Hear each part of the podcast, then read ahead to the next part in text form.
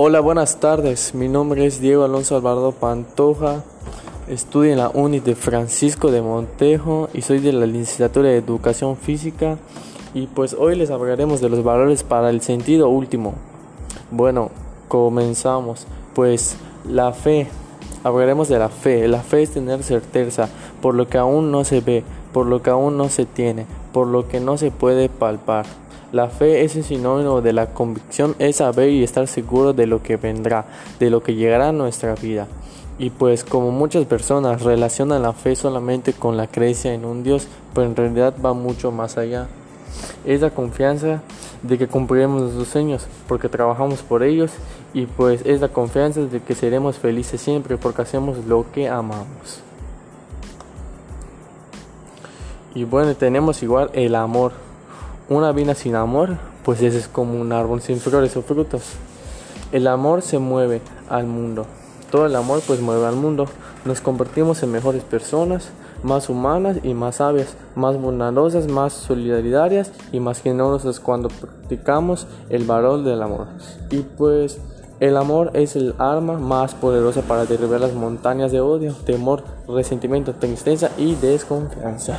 Es un sentido que proviene, del, corazón, en el cual se puede utilizar como instrumento para librar a la humanidad de la opresión, la guerra, la discriminación y todo aquello que atente contra la dignidad humana. Tenemos igual la caridad.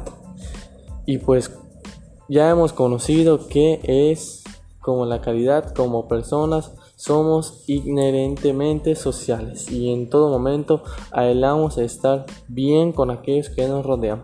Por algo que a lo mejor no tenemos en cuenta es que la caridad es justamente uno de los grandes pilares de las buenas relaciones interpersonales. Comúnmente conocemos campañas o obras de caridad que tiene como objetivo ayudar a más necesitados, brindar a los que no tienen de lo que nosotros tenemos y compadecemos de la situación en la que viven.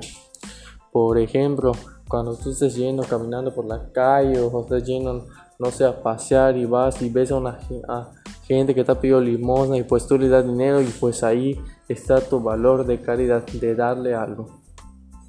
Y bueno, tenemos otro que es la esperanza. Cuando todo parece que ha terminado, nuestra vida parece que hemos perdido significado y pues nos sentimos desorientados y podemos recurrir a lo que llamamos esperanza como una fuerza para seguir hacia adelante.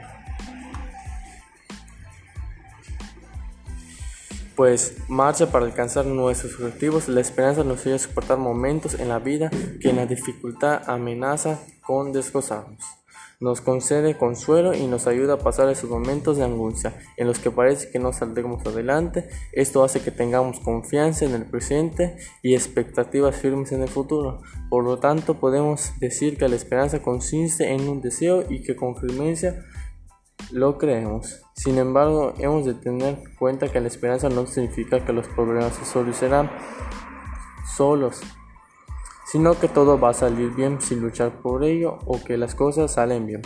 Porque así para que este valor pueda tener sentido tenemos que acompañarnos de acción.